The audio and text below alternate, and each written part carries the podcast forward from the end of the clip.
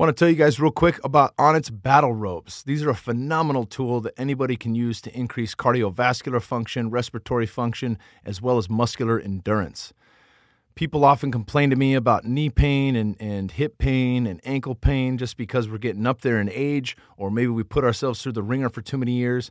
But this is one of these amazing devices where we can tap into our cardiovascular system in a different way that's very low impact on the joints and the hips as well as the shoulders, and we can really push ourselves in a different way. You can get 10% off battle ropes and any other product at onnit.com slash podcast. Yo, thanks for tuning in to the Onnit podcast with Kyle Kingsbury. This week's guest is Rafael Lovato Jr. Uh, you know, I'd followed this guy a lot through his career in in mixed martial arts, not so much before in jiu-jitsu. He's an incredible martial artist, you know, and it's funny because uh, as I pick his brain and kind of see his transformation and, and how he's gotten to this place in life, I'm pretty jealous of him. He's he's lived an incredible life. Uh, his father was into Jeet Kune Do and Bruce Lee, and really exposed him to mixed martial arts before there was a sport of mixed martial arts. He's been able to train with some of the best jiu-jitsu players in the history of the sport. Was right there at the beginning as the Gracies started coming into America and, and exposing the world to this new form of jiu-jitsu. And uh, I think you guys are really going to dig this podcast. Thanks for tuning in. Good to go. Rafael Lovato Jr. in the house on the Onnit podcast. It is an absolute pleasure to have you here, brother. I'm excited to be here. Thanks for having me. Yeah, man. We uh, we had a chance. Uh, me, Curtis Hembroff, and our boy uh, Andrew Craig told me you were coming in town, and I was like, man, we got to do a private. We got we got to get some get some mat time with you. That was exceptional, man. Thank you. Thank you. I've um, I followed you in your career. You know, I heard about you in jiu-jitsu, but I never. I'm a fan of jiu-jitsu. Never watched a whole lot. You know, Mhm. competed myself, that kind of stuff, but mostly was just invested in the time. Like I would, the only time I'd watch videos was really to scope out an opponent and Right. preparation, that kind of thing. Mm-hmm. In MMA. That's been fucking incredible to see your rise in MMA and to see how well you've done, especially when you look at the history of really good jujitsu stars that might try to make the transition. You know, wh- wh- what got you into one thing I try to do is is backtrack a little Mhm. bit here. So, you know, did, was jujitsu your first martial art that you started with? Uh, not exactly. Um, my father is a lifetime martial artist. He uh, grew up doing traditional martial arts. Then he got into boxing, and um, and then he was inspired by Bruce Lee, Mm. um, like you know most martial artists were at some point in time, um, and that led him into the Jeet Kune Do route.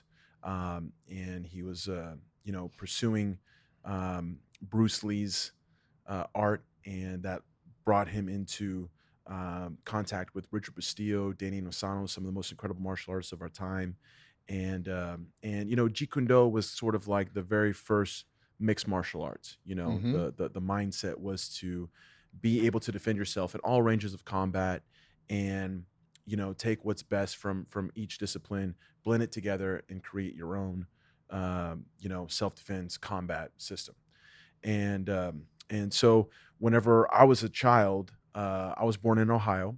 My dad was the assistant instructor at the Jeet Kune Do Academy in Cincinnati, Ohio, and so um, I would watch him, you know, train and teach, and um, and so my first contact with martial arts was mainly through the JKD system. Uh, my dad had me moving as soon as I was able to move. You know, he had me doing uh, martial arts, um, and um and so, you know, I, I I grew up in martial arts. Um, later on down the line, uh, he discovered Brazilian Jiu Jitsu through the J- JKD instructor conferences. Um, they would bring in different instructors for uh, different disciplines, and they brought in the Gracies to cover their grappling portion. And um, and you know he immediately fell in love with it. My, my father is is a small guy. Um, he's only like 5'8", 5'9", uh, 150, 160 pounds. And so um, jiu-jitsu was really incredible for him. Um, you know, he fell in love with it right away, and um, and he began teaching me as he was learning. And you know, basically, uh, now we're in Oklahoma. All right, so we moved to Oklahoma when I was eight years old. He opened an academy there as well. It was a JKD school, um, and once he started learning jiu-jitsu, it began to transition into a jiu-jitsu academy. Um, and he would come home, you know, teach me, show all the students what he was learning. And he was going back and forth from Oklahoma to California for quite some time. And then Carlos Machado moved to Dallas, Texas. And that was amazing for us because, you know, being right in the middle of the country, the closest jujitsu was either California, Florida, or New York. You know, everything was far. And, um, and Carlos Machado was the first black belt in that level to come to our area of the country. And, uh, and so then my father was going down to Dallas um, every Thursday. He would go to Dallas, do a private lesson in the morning, train in the morning class, drive back home, and then teach at night. Um, and he did that for like three or four years. Um, he was, uh, you know, Carlos's first student because he knew Carlos from California Mm. before Carlos moved to Texas. Carlos called him up, said, "Hey, I'm moving to Dallas." My dad, you know, we got so happy. Started making that back and forth trip. He was uh, Carlos's first blue belt, and you know, then I started traveling a lot. Now I'm getting to be a teenager, uh, 14, 15 years old, and it became easier for my dad to sort of ship me out and you know go here, go there, learn, train, or I would compete as well um, come home and I would show him everything that I learned. Um, and he could stay home and focus on the business. Plus, he didn't like to fly. And so, you know, uh, it was a lot easier for me to get around than what it was for him.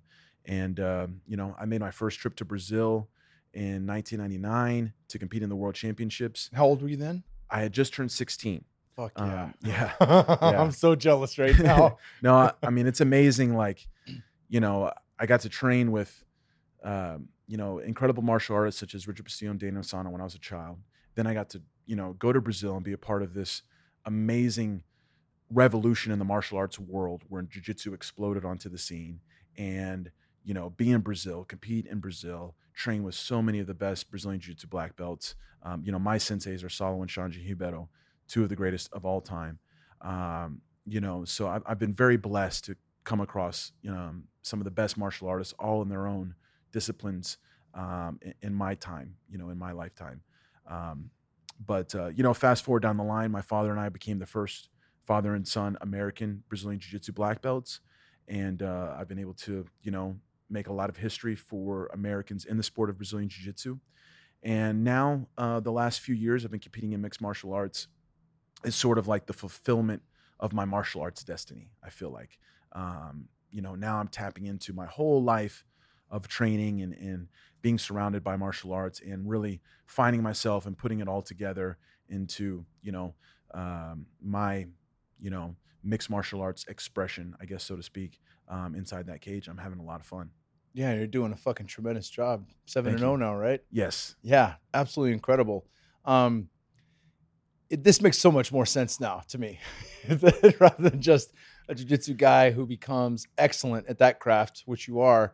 And you know, you look at your lineage; it's fairly easy to see why you would have that kind of success. But to also understand, like, this has been a part of your family, a part of your upbringing. It's been ingrained at a young age, and then still that would be enough to see like okay i can kind of connect the dots here but it makes so much more sense. You know jkd essentially is mma in Mhm. its infancy and there's so much beauty in that but also so much understanding like damn you were probably one of the first children to be raised in mixed martial arts. Everyone talks about that now like just wait 20 years jon jones will look sloppy. You know we look 20 years ago and we see tank abbott and guys like that.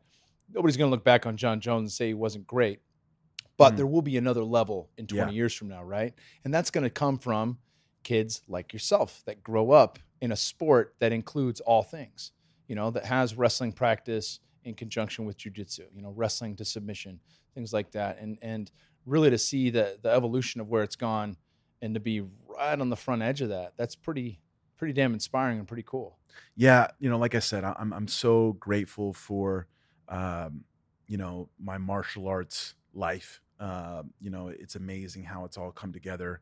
Um, you know, now for sure, it, it was a different time. You know, I'm, I'm a little older now, um, you know, compared to the kids in MMA these days, um, you know, being in my 30s. But, uh, you know, I, I'm happy for the path that I chose. You know, I wanted to stay in jujitsu and really make my mark, make my impact. Um, you know, BJ Penn was the first American to win the world championships as a black belt, and that was the the only tournament he ever did as a black belt. You know, he got the his black belt right before the worlds. He won it, and then he pretty much retired from jujitsu and switched full on to MMA.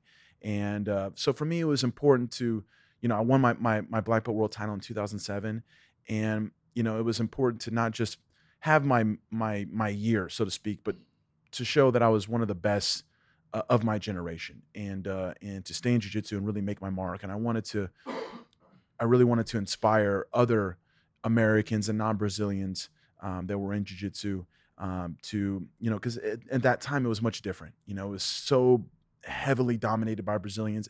Um, it still is at the black belt level, but you know, there's a lot more uh, Americans and Europeans meddling and doing well these days. Um, but at that time, that you know, it wasn't like that, and so I wanted to stay in the sport longer, really make my mark, and um, you know, wait. I, I always knew I would do MMA at some point. I didn't know how much I would do it because at the end of it, I wanted to make sure I would be happy and have fun doing it. Um, but uh, t- towards the end of my jujitsu only career, you know, I'm still doing jujitsu, but mixing with MMA.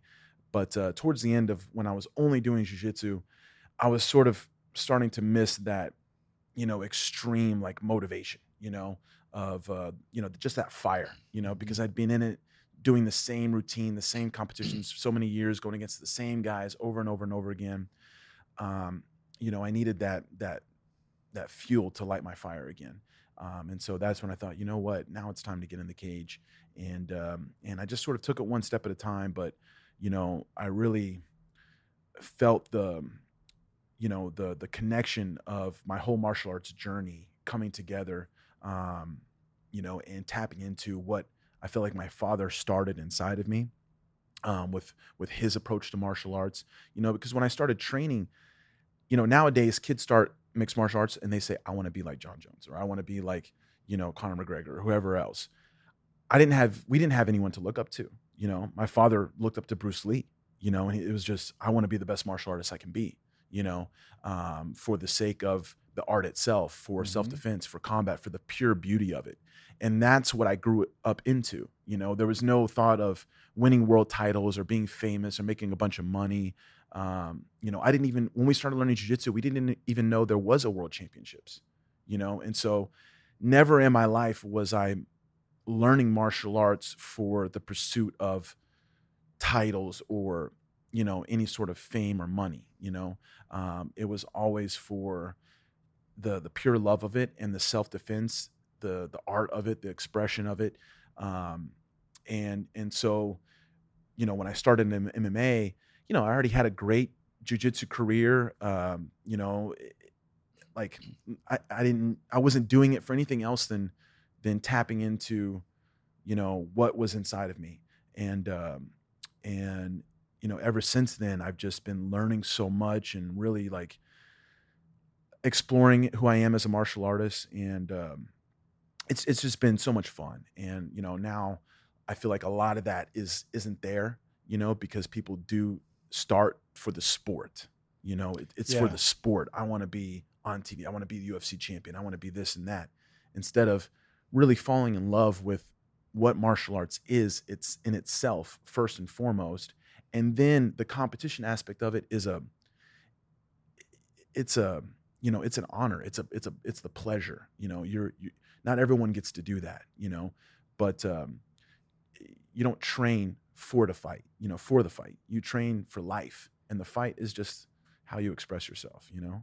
Yeah, yeah, that's a huge difference. Uh, even in myself personally, when I got into fighting, it's it's really, I was using it for some form of outlet for mm-hmm. anger and just because I wanted to train just because it felt good. I missed that human element in football. Didn't have it anymore and it really brought me peace. It was an mm-hmm. excellent way to tap into something meaningful. And you know, fighting, even though I loved punching people in the face and wanted to exercise that aggression, it eventually taught me so much about meditation and going within and stillness and how to find peace outside of the cage. But it seems like you had that out of the gate, you know, like a uh, just a I didn't get into Bruce Lee until I was probably two years into MMA, and I had a Jeet Kune Do coach um, who trained under Danny Inosanto, and it's a different world. It yeah. totally is, you know. Like, and, and you know, you get into Bruce Lee books and some of his teachings, and dude's a fucking philosopher. Yeah, like he sees the world differently. Mhm. And so to have that trickle down from your father and those teachings into you from a young age is far different than any fighter Yes. I've sat across from before. Yeah, hundred percent. You know, like I said, I'm so thankful for that. Um, you know, um, yeah, it, it, martial arts is so so beautiful. Um, everything that I am is through martial arts, and, and uh, so I, I, can't imagine living any other way. Yeah, a lot. I think a lot of kids too that get into martial arts do it for self defense, or I don't want people to pick on me anymore. And it's not necessarily about simply enjoying the beauty of what martial arts is, Mm-hmm. you know, and and and sh- keeping your sh- your your sword sharp, you know, Mhm. honing your skills, perfecting the art. How much, how much was needed, you know, when it came to competition in terms of you finding inner peace and stillness entering combat? Was that ever an issue for you, or was it something that came naturally because of your upbringing? You know, that's interesting because like I, I didn't know. I mean, obviously in the beginning, um, my first few few MMA fights, um, I definitely, you know, there's definitely a different energy when you're in camp. You know, when I'm preparing for a jiu-jitsu competition, you know, as high level as it may be, um, I, I had, I'd been doing it for so long. I was always very calm, very confident, um, and uh, you know, I could have a lot of fun. Um, you know, being around all my buddies and everything, and, and all that, going through the process was always fun. In MMA, in the beginning, the camp, you know, I would be much more nervous, uh, a lot more fear of the unknown, on edge, you know, uh, just sort of like, hey, I, I just want to be by myself. You know what I mean? Let me Mhm. just relax. You know, I, I, I couldn't, I couldn't just, you know, I was more on edge. You know, just more Yeah, on you edge. weren't loose. Yeah, yeah. Um, if I had a bad training training session, it would affect me a lot more. You know, Mhm. things like that. Um, but surprisingly, on the day of, I was very calm. You know, because I knew I had done everything possible, and there's nothing else to think about. I just had to believe in my reaction. Just believe that all my life of training will will come to fruition, and I will be successful. You know. Um, on the other side of things, interesting enough, with jujitsu, you know, there's a lot more variables. Um, how the bracket plays out, the referee, bad calls, the the gameplay, you know, as far as guys stalling and using the the the points and the the system, you know, to their advantage Advantages. and Yeah. and and also the fact that I was a very, you know, accomplished world champion.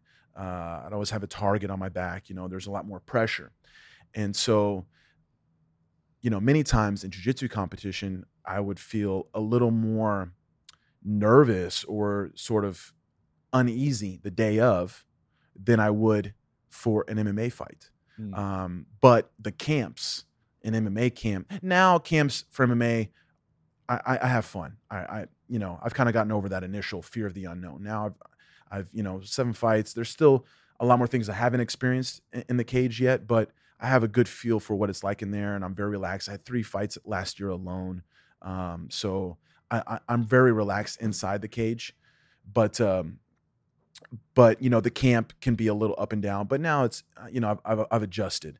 Um, but you know everyone it's funny everyone talks about like how much harder it is or don't get hurt you know be careful and oh it's so crazy what you're doing but you know what? Everything is hard you know? Jiu-jitsu is hard too you know what i mean?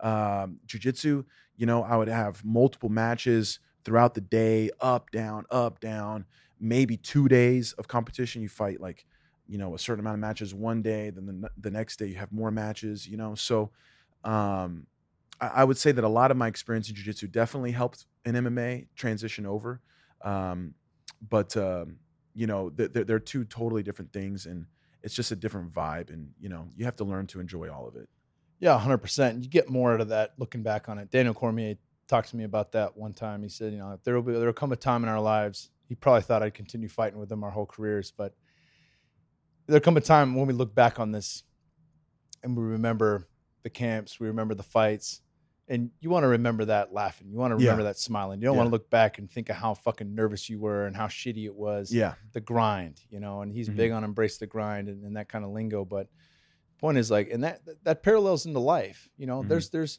there's times in life where you got to knuckle down on your day job and just grind and go through some shit that maybe you know is a rough spot. But it, it's perspective. It's how you look at that that shifts it. Because when you look back on that, that could have been all that time was spent the same. It's just how you looked at it in the Mhm. middle of it. It's Yeah. how you were when you were present. Exactly. Were you in fear? Were you fucking worried about all the variables? Or did you appreciate what was going on and what you had Yeah. going for you? Yeah. And now nowadays I feel, you know, as you get older, you learn that more. You know what I mean? You kind of you learn more about life, who you are and and you know, perspective and and trying to be more present and enjoy the moment and everything. And and um and so I'm happy that I waited as long as I did to do MMA because I really I already- knew who I was, you know, as a person before I got into the cage instead of trying to find myself inside that cage, you know, where it could be it could go really wrong, you know um, I, I pretty much already knew who I was and I knew what I was doing it for before I ever stepped foot in that cage. And, and you know, the, the, the process, I, I, I, am definitely, you know, I have a extreme personality, I guess, you know, and I'm definitely addicted to, to competition, the, the adrenaline and everything and challenging yourself. And, um, man, the, the, the, the fight camp and the process, um, that you go through for those eight weeks before you get into the cage. You know, like I said, it was it was scary at first, but uh, man, now I, I love it so much. You know, because you know I have my father in my corner for all my fights. I have my Muay Thai coach, who is also one of my Jiu Jitsu black belts. Um, we've been training together for ten years. Um, his name is Mauricio. Um, his, his system is Evolution Thai. He's amazing, amazing. One of the greatest martial art, artists I've ever you know had the privilege to learn from um, and he's also my student and um, and then my my you know my jujitsu brother i mean Xande Ribeiro one of the greatest of all time. We've been through it all together. You know we've been training together for almost 15 years. Um, you know those are the three people in my corner and i'm surrounded by my students my my martial arts brothers you know what i mean? And, and it just when i look around and i really like put it all into perspective and i just think about my life and the training and um, who I'm representing and who's behind me, you know, the amount of love you feel for an MMA fight, you know, it's it's different than a jiu-jitsu tournament, you know. Yeah, sure, everyone's rooting for you, they're thinking about you, but when you're inside the cage, it's another level, you know. The they're really their hearts are with you. They don't want you to get hurt, you know. They know how hard you worked. And when you feel that and you go in there, man, I'm just so like supercharged and I'm I, I'm just I'm very happy too. And um and it, yeah, I, I've definitely, you know, when it's over and we're celebrating and I'm looking back and I'm just like, oh man, I'm almost sad that it's over. You know, it's like it, it's fun to to to celebrate, you know, and, and everything. Um, but it's like, oh, I wish it was we could go back a month ago or two weeks ago, you know, and uh, and then it makes me definitely look forward for the next one, you know. So yeah, I definitely enjoy it a lot. Hell yeah, brother. You got a fucking amazing camp and amazing lineage. Yes. You touched on something earlier about, you know, the the typical language now that gets thrown around, and a lot of that has to do with guys like Dana White just fucking sandblasting a lot of my teammates at AKA. And these guys are training too hard. That's why they keep getting hurt and this and that. And you're talking about injuries. There's a fine line of overtraining and knowing, and it's hard for guys to scale back when you have a competition coming up. It seems like from your background, you've got a better grasp of listening to your body than most guys. How does that pan out in the fight camp if you start feeling run down? Your coaches know you well, your dad's in your corner. Is it fairly easy for them to scale back for you? Um, yes and no. Uh, you know, at the end of it, like you also have to recognize, you know, because they don't know how you feel. Only you know how you feel, Mhm. you know.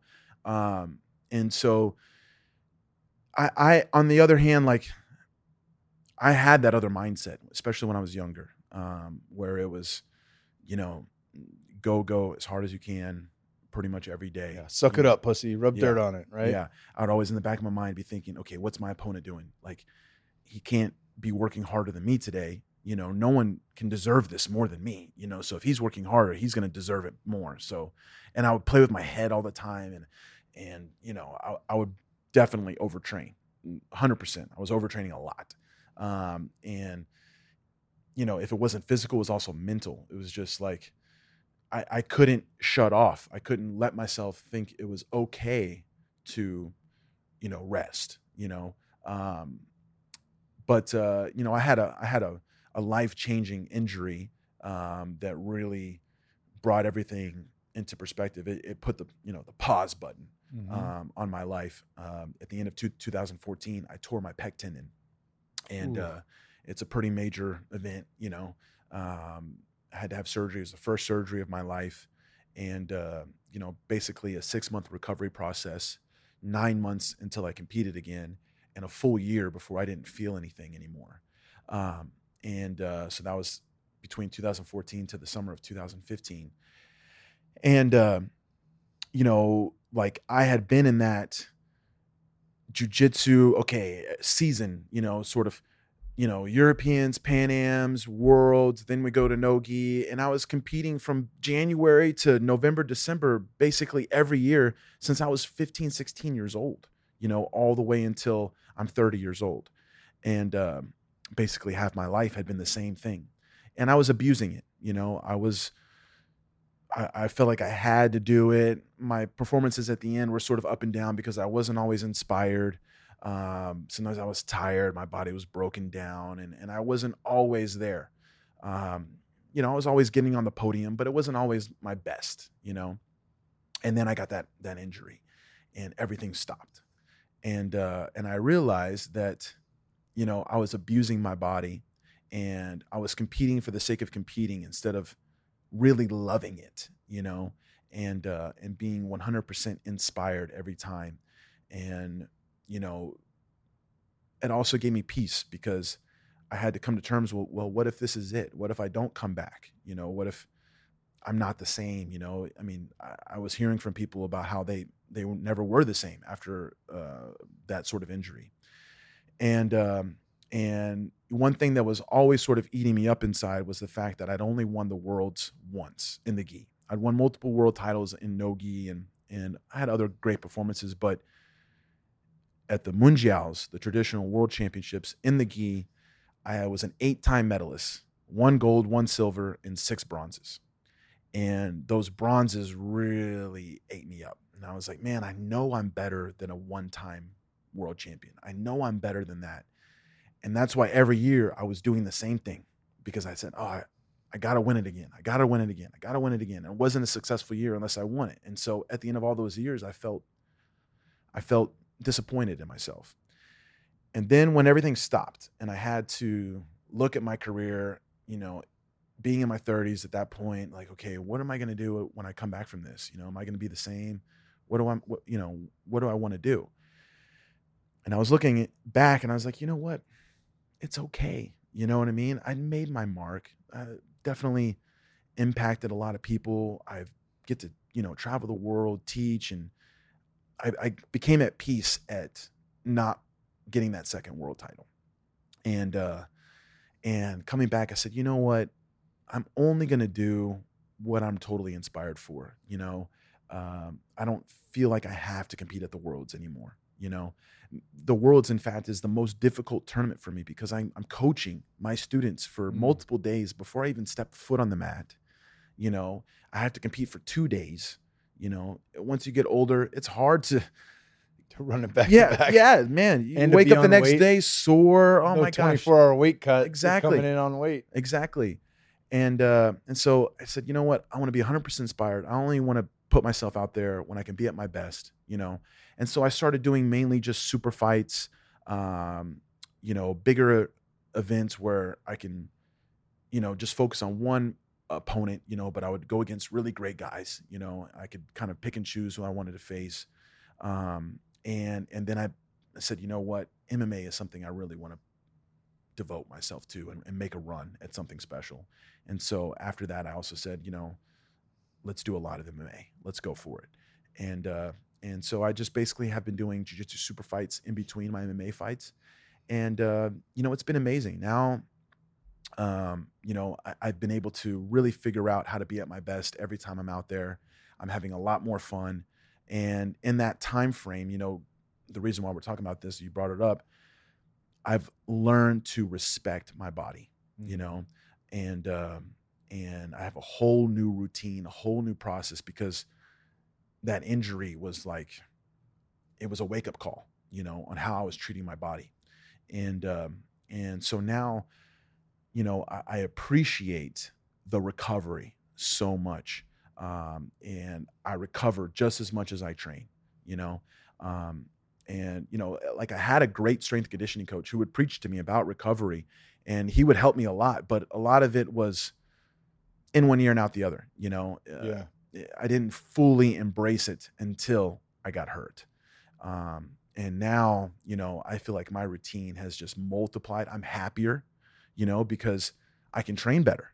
And I've learned how to switch my mindset where it was like, I, it was only a productive, productive training day if I killed myself, you know, no, you know, if I, if I spend an hour doing yoga or, or stretching or going for a walk, you know, um, doing mobility and things like that, that is part of my training.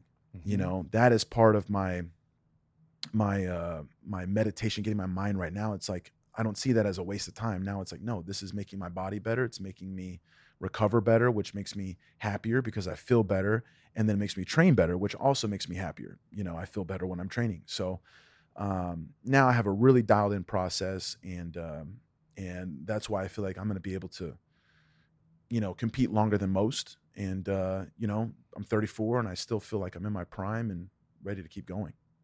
Hey, 100 percent, brother. Sounds like you've definitely you've, you've, we all figure out a way to to make our way up the up the mountain. You know, yeah. some of those there's more roadblocks and stumbling than than others, but it sounds like you, that one injury really helped you facilitate a mindset that takes your body into consideration and, and puts a focus on recovery and some Mhm. of these different tools. We know you just got out of the, the cryo tub. What are some of the, the tools and tactics that you use to help your body heal outside of man, I do a lot. Um, so I do a lot of foam rolling. Um, you know, definitely a lot of stretching, mobility. Um, I, I uh, last year I was fortunate enough to come across a new teacher um, in my life. Uh, his name is Cameron Shayne. He is a free form movement specialist. He's basically the innovator and creator of free form movement. Um, he's also a martial artist. He uh, he ended up watching one of my fights online and just invited me to come train with him. Um, and I took him up on that offer. Um, and you know, I've been spending time with him. Uh, worked with him a, a, few times now out in Miami. He was a part of my last fight camp, and um, you know, I, I love that. You know, just moving. You know, and becoming a better mover, which is break, basically break what that martial down? arts Is is. that is that more like um, animal flow or parkour or what kind of style of movement yeah, patterns? you know, it, it's hard to explain what it is. It's hard to give it just one term. yeah, definitely animal style you know animal flow um it's kind of a little bit of mix of of yoga mobility um you know they they there's a lot of like um sort of calisthenics in it involved too Mhm. gymnastic type stuff um basically the way he says it is you know every movement has sort of an energy and you carry that into the next movement and you just flow you know you just sort of follow your body whatever it's telling you to do. It's telling you to go here you go there. You might be on your butt you might be on your back you might be on your knees crawling you might come up to your feet for a second and you just you know you might roll like you just kind of keep moving and then you know you you uh dial those movements in to where you have control of every ounce of your or every inch of your body and you know you're you're just breathing and you're just going with it you know it, it's really meditative it, it's a lot like yoga um but more movement you know Yeah. the, you don't you don't stop you don't get stuck and there's no real pattern you know you can kind of explore beyond any set pattern um but uh i've really enjoyed that doing that um so shout, shout out to Cameron uh, out there in Miami at Budokon University. Um, but uh, you know, I do a lot of stuff, man. Epsom salt baths, uh, cold shower, you know, uh, like uh, uh, the Wim Hof type stuff, oh yeah, um, cryotherapy. You know, the, the the gym where I train at now, um, my strength and conditioning coach Luke Tyree, he just moves into a new place where he's partnered up with like a therapy center. They have hot hot cold tubs there ready to go. Um, you know, infrared sauna. Uh, you know, I have infrared sauna at my house, um, so I'm big on that too.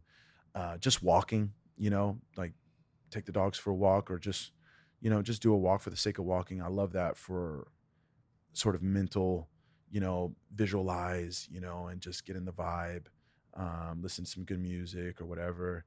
Um, you know, I have a Theragun. I have I have a massage chair. I have the Normatec. yeah. I have the Normatec pants. Dude, the Normatecs are sick, Yeah. aren't they? I got into those at a CrossFit conference and I was blown away. I was like, Nothing better "Fuck, at wish-" the end of a training day, chilling Dude. out on your bed with those pants on. You know, I talked with uh, the head, one of the head strength coaches of the Golden State Warriors while they were fucking winning. They're still winning it all, but he was. I was like, "Tell me, give me the fucking dirt. What are these guys using that nobody else is using?" And he's like, "Honestly, Normatec, because it just flushes everything, Mhm. and they do such volume, you know, and they constantly get ticky tack knee dings and ankles and shit like that. But to move all that through, and then I was like, God, how beneficial would that be for MMA and jiu-jitsu, where you got guys, you know, slicing through with their shins across your your you know, your teardrop quad, yeah, or you man. getting kicked in the leg over and over again, and it's right where your quad connects to you're the doing knee. sprints. Yeah, yeah. It's just it's just volume, right? Yeah. And that for weight training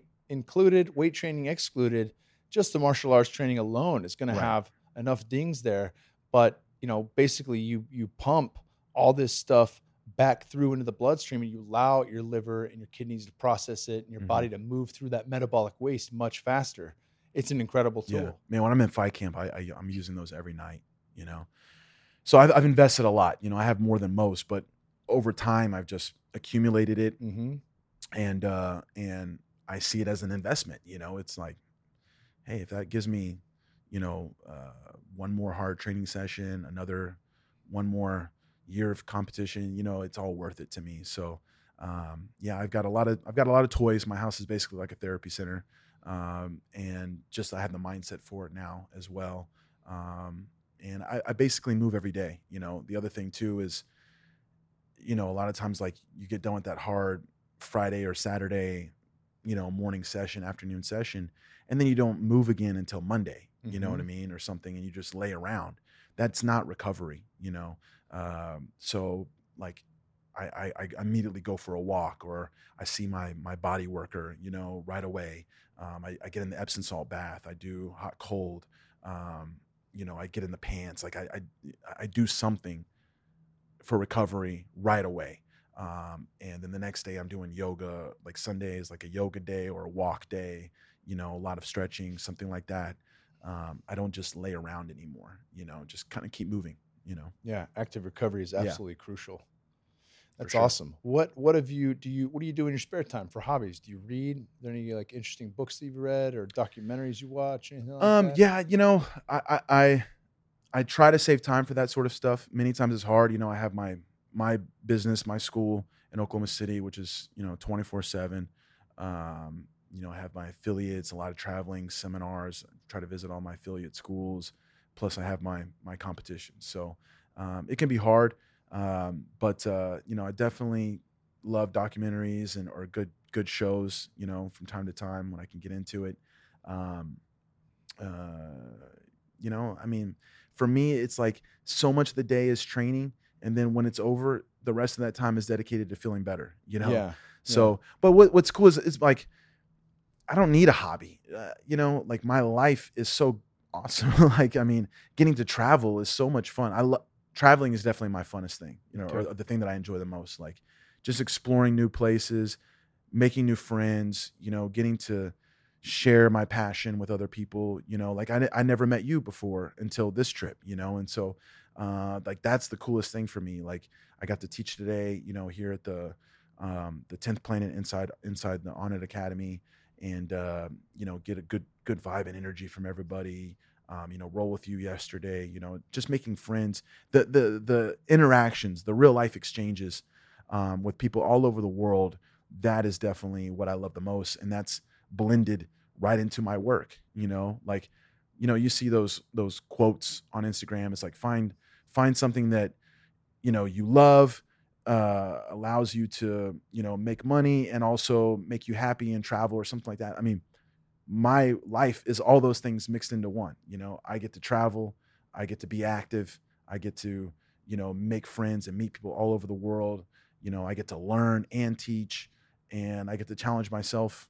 You know, uh, and arguably the you know most extreme way possible. You know, The And so- greatest, the greatest test of them all. yes, sure. exactly. So you know, my life is amazing. I don't, I don't even, I don't have time, and I don't need anything else to plug in there. Yeah, that's awesome. Do you teach quite a bit at your at your school back in Oklahoma City, or is it mostly like other guys do? You do guest coaching because you're traveling so often. Um, no, I, I have some set classes that I teach. You know, my students are they're well aware of my schedule, and I, you know, I travel a lot, and I'm also fighting. You know, I'm in camp and I'm getting ready for stuff. But uh, but teaching is is how I balance things out as well. You know, when I'm in a fight camp, and you know, like I've just been grinding all day and had a hard sparring or something like that. I like to put my gi on and get on the mats and teach. You know, jujitsu keeps me balanced.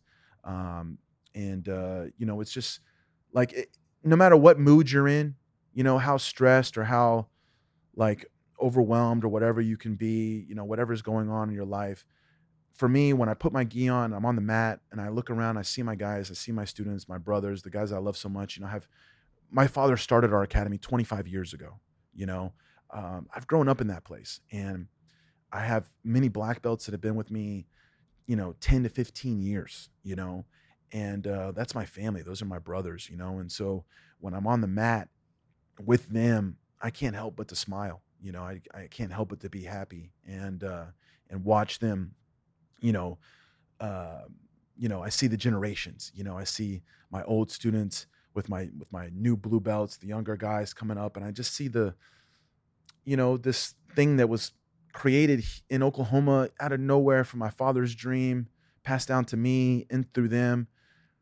It- you know there's really no other place i'd rather be. So um, i love to teach you know I, I, on average i'm teaching three to four times a week. Um, i have uh, my comp training class i do every saturday morning where we grind really hard and i you know really focus on my my competitors my normal classes throughout the week and uh, you know have so many amazing students. So if i'm home i'm teaching. If i'm home i'm teaching. Um, if i'm traveling obviously i'm not there i'm not able to teach but even when i'm traveling i'm usually teaching. So um, i love to teach. You know teaching is is definitely part of my martial arts passion. Um, and you know i think that's sort of part of your role as a martial artist. You know as you learn you should be passing that on you know um, you know sharing your your story your experiences your knowledge you know uh, everybody has their perspective everybody has their way that they do it um, how they learn to survive you know and be offensive in their own way. And um, and so you know that's that's one thing i'm so thankful for is i do have many black belts um, and so when i do travel my students get to learn you know um, There's no So- shortage of great teachers. yeah there. and it's Yeah. the same you know the same foundation but a totally different style you know and so um you know it's really great but uh, I- love to teach i'm, I'm always teaching Hell yeah, that's awesome, brother. Yeah, you touched on something that I that really strikes home for me. I could always tell. I'm not going to name names, but I could always tell because at AKA we had a lot of guys come through there to train, and uh, Joe Silva when he was running the UFC would send a lot of guys to AKA, and it was there was great times. I got to train with Lyoto Machida and a ton of other amazing fighters that'll you know be some of the greatest of all time for sure. There was always this sense, like we could tell, you know, in the locker room who was withholding of information. Mm. Some guys would show up and they would fucking try to ask us for everything and they wouldn't teach us a damn thing. You know, like, hey, how do you do that one move you're so good at? And they're like, well, I kind of do it like this. And they don't really show you. And then other guys would show up and they'd be like, yeah, man, here's what you can do. I'll show you. Oh, this is how I do it, but you got longer arms, so maybe it worked better this way. And then you're like, fuck, dude, thank you. And then that that idea of reciprocity is instilled and it's like i want to show you everything i can let me Mhm. fucking give to you now thanks for giving me that new tool in the toolbox you know and it's and it's received and that's kind of it's not kind of that is how it is in life you know when you meet people that that want to take and don't want to give you it's it kind of pushes you away and then when you have somebody that's just fucking giving and let me share with you you know this helped me out in this way not even in jiu-jitsu in anything you know that's a person i'm attracted to that's who we're Mhm. all attracted to Yeah, hundred percent. You know, I've read different things before. Basically, says something like, you know, the quickest way to success is to help others. You know, um, and that's what, what I feel is a part of being what I like to call a true martial artist. You know, you give back. You you are also a teacher, and in reality, if you hold things back, you hold things in, you're not only are you not helping anybody, which is going to, you know, uh, hold you back, but you're also holding back your creativity in the way that you know what you do. You know, it's one thing to be able to to do a move, but can you break it down so in depth and detail that someone that has no experience whatsoever could understand it and perform it just like you? You know, um, that's what really makes you better. You know, teaching like, you know, you might think you know something, but go over there and teach that person that's on their first day. You know, teach them, you know, what you know or or some sort of technique or something like that and all of a sudden you're like, uh, how do I even communicate this? You know?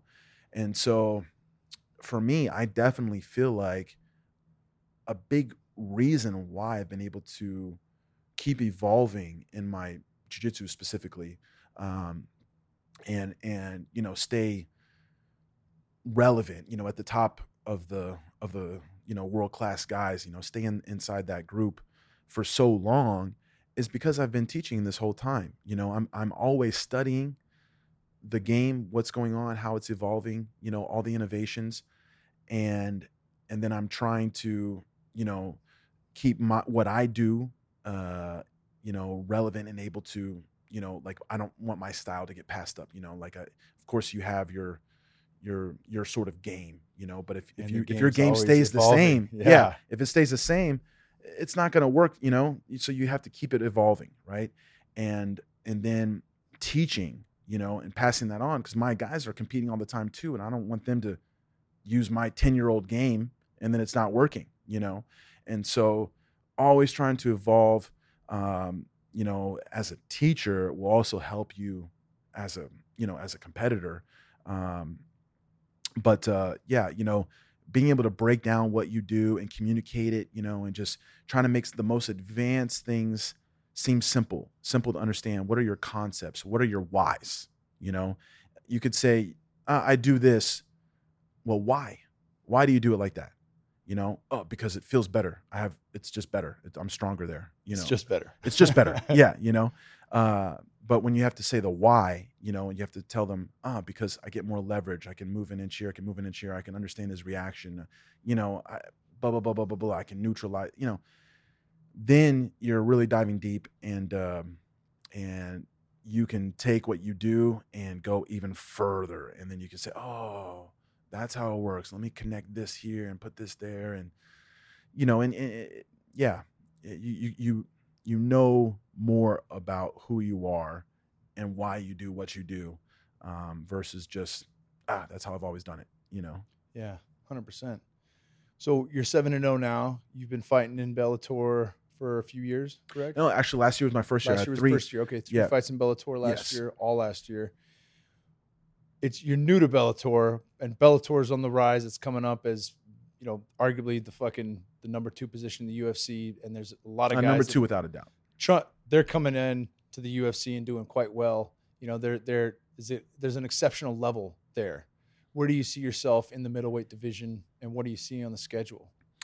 well after last year i definitely feel like i'm one of the top contenders um, in the middleweight division um, you know I, it was kind of a step-by-step process um, you know i was the legacy champion uh, when it was still legacy before it turned into lfa um, and bellator was the next kind of step that made the most sense because i only had four fights um, and so i came in you know like unranked so to speak you know um, and uh, every fight was tougher. Um, my last fight was against Chris Honeycutt, um, you know, who was like he at that time I believe he was like six and one in Bellator. Um, he was on a four fight winning streak, and uh, was one of the best in the middleweight division. Um, and uh, I was able to defeat him. It was the first time I went went the distance in my career.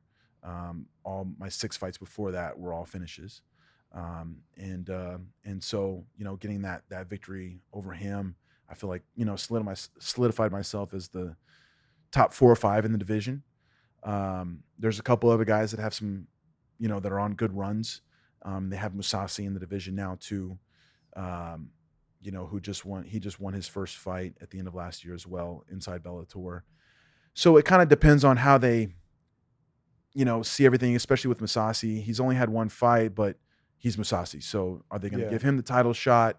Um, there's also John Salter, who was who's on a good run. I think he's like five or on a five or six fight win streak inside Bellator, um, with pretty much all finishes as well. Um, so you know, there's a few guys up there, but I feel like I'm one of them as well. Um, but uh, you know, I, I I I'm not like gonna say, oh, I deserve that title shot now. I'm down to do one or two more. I'm gonna just be that much better. Uh, but I would like to to fight for that belt sometime at the end of this year or early next year. Um, and uh, you know, go for it, go for it all the way. Um, but uh, I'm definitely very happy with Bellator. Uh, they're they're you know a great show, so professional. Everyone treats you so well. Everyone's happy, you know. Um, and uh, there's a lot of jiu-jitsu guys within the organization as well. So it's nice to feel like that love from the jiu-jitsu. You know, it's like, oh, you're, you know, brand new in MMA. You know, they, they respect me for who I was or who I am from from jiu-jitsu. Yeah, you're coming from something. You're not nobody. That's Right, for damn right. Sure. Yeah. and uh, and they've been great to work with. So you know, um, I'm just I'm ready for this year, man. I'm excited to get back in there. Hopefully, springtime looks like maybe April. I'll be uh, be back in the cage, and uh, yeah, like I said, one or two more, and I'm ready for that belt. Fuck yeah, man. I'm excited. I'm really rooting for you. It, you've been fun to watch too. I remember the first time I watched you fight in Bellator, and I was like, "Is that Xande?" Like, I, saw, I saw him in the corner, and you know it's funny because like uh, having not competed a ton in jiu-jitsu because I was always fighting, and it wasn't my passion. My passion was Muay Thai and striking and things like that. But I got into it. You know, I, had, I learned from getting suffocated underneath Stephan Bonnar. Like I need to get better at this, and then during that process, fell in love with jiu-jitsu. Everyone does. It's fucking, it's amazing, right? yeah. It is. And I remember going to the Master Worlds with my old man, oh, nice.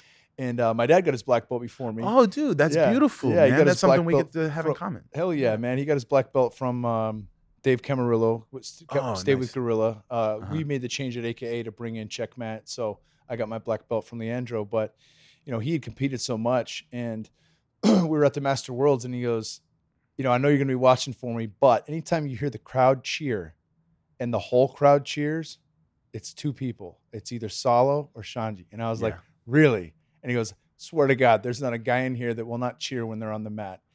A fucking foot sweep, one point scored, an advantage, the crowd's gonna roar. And I was like, "Damn, like that." And really, you know, got got I, I had read Saulo's book.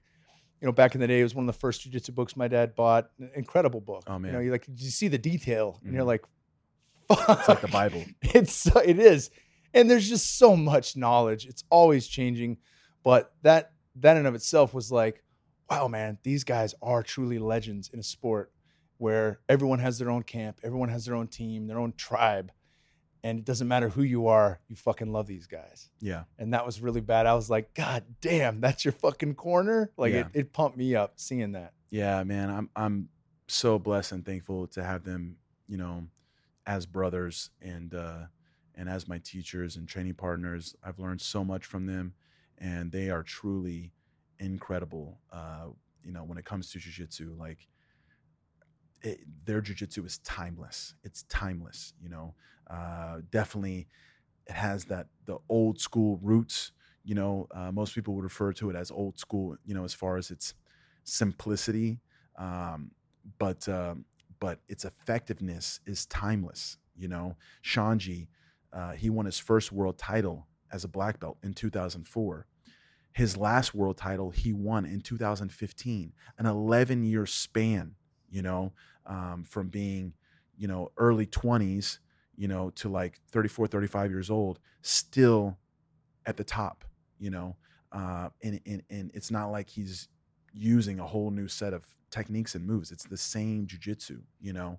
Um, it's it's so incredibly technical and and efficient. You know, they, don't waste energy.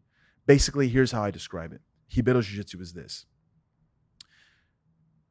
We might make a mistake and fall a little behind, but there's no there's no checkmate. You're not gonna check. You're not gonna checkmate Xande. You know, uh, his his protection, his defense is so good. Um, his frames, he's he's world famous for his frames and back defense, back escapes. Um, he always he's always in the fight, right? He's always in the fight. He's never, you never, he, he you never have seen him get dominated. His guard pat, his guard has only been passed once in his whole life in competition. But now, however, on the other side of things, if you make a mistake and he gets ahead on you, you're never coming back. It- It's the beginning of the end. It's too you know, tight. Yeah, Yeah. There, there's no way back. Um, and um, you know, I'm just so thankful to, you know, have been able to have access to that sort of jujitsu and learn that. Um, I feel like, you know, it, whether it's gi, no gi, you know, this time, this format, points, no points, submission, da da da, da and MMA.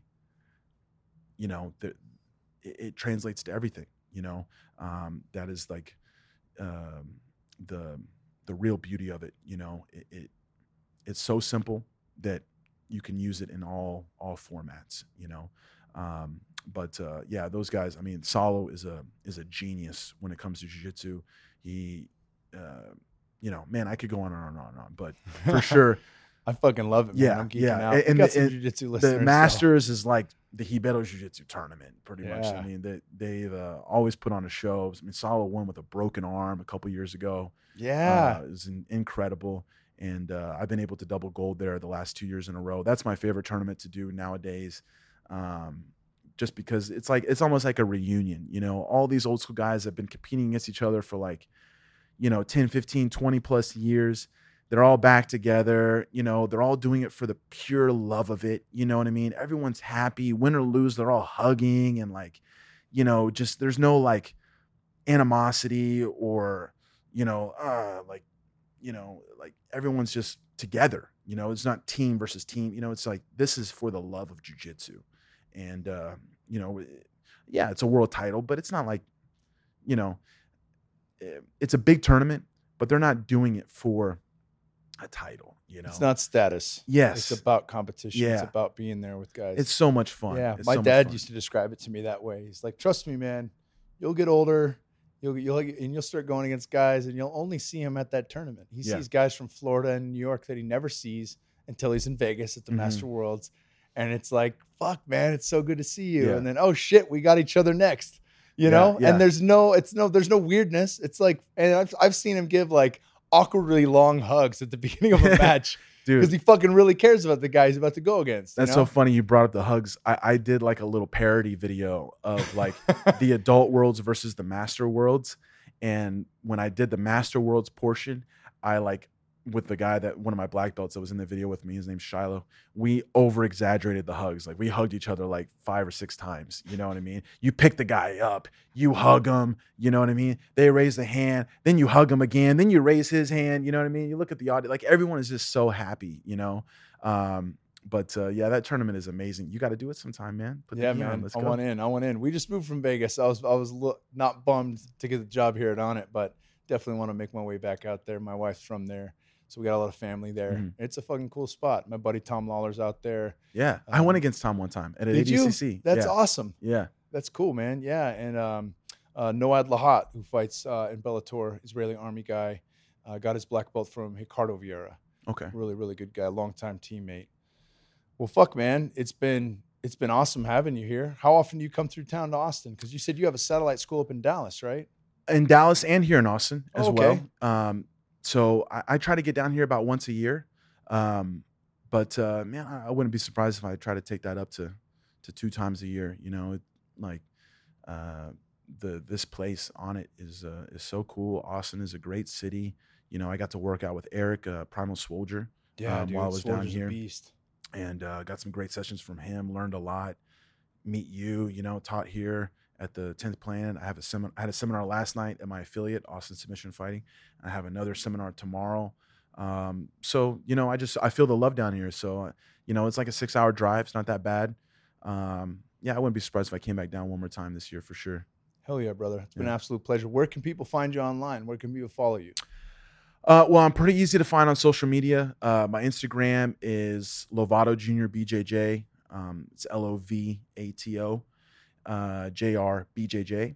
Uh, Facebook.com slash Lovato Junior BJJ. Twitter, same thing. Um, so they can find my social media. My my personal website is lovatojunior.com. My academy website for my school in Oklahoma City is okbjj.com. Um, anyone out there comes through Oklahoma, they're more than welcome to stop by my school. Uh, people interested in seminars can hit me up through my social media. And uh, yeah, thanks Onnit for having me on the podcast, for supporting me, and uh, all the love that I get from you guys. Definitely really appreciate it. Fucking pleasure, brother. Thanks for joining us. Thank you for listening to the Onnit podcast with my man, Rafael Lovato Jr. Please leave us a five star rating. It helps other people check out the podcast. Look to the show notes for more information on where you can find Rafael Lovato Jr. and follow him throughout his fight career. Thanks for tuning in, guys. All right, guys, you've got questions, I've got answers. Every Wednesday at 6 p.m. Central Time, I'm going to be on Onnit's main page on Facebook doing a Facebook Live Q&A. The Facebook Live Q&A runs for 30 minutes. If you can't make it at 6 p.m. Central Time, all you have to do is write in your questions and I'll be sure to get those answered for you, either by writing it or talking about it on the Facebook Live, which you can check out at any point in time after the show airs.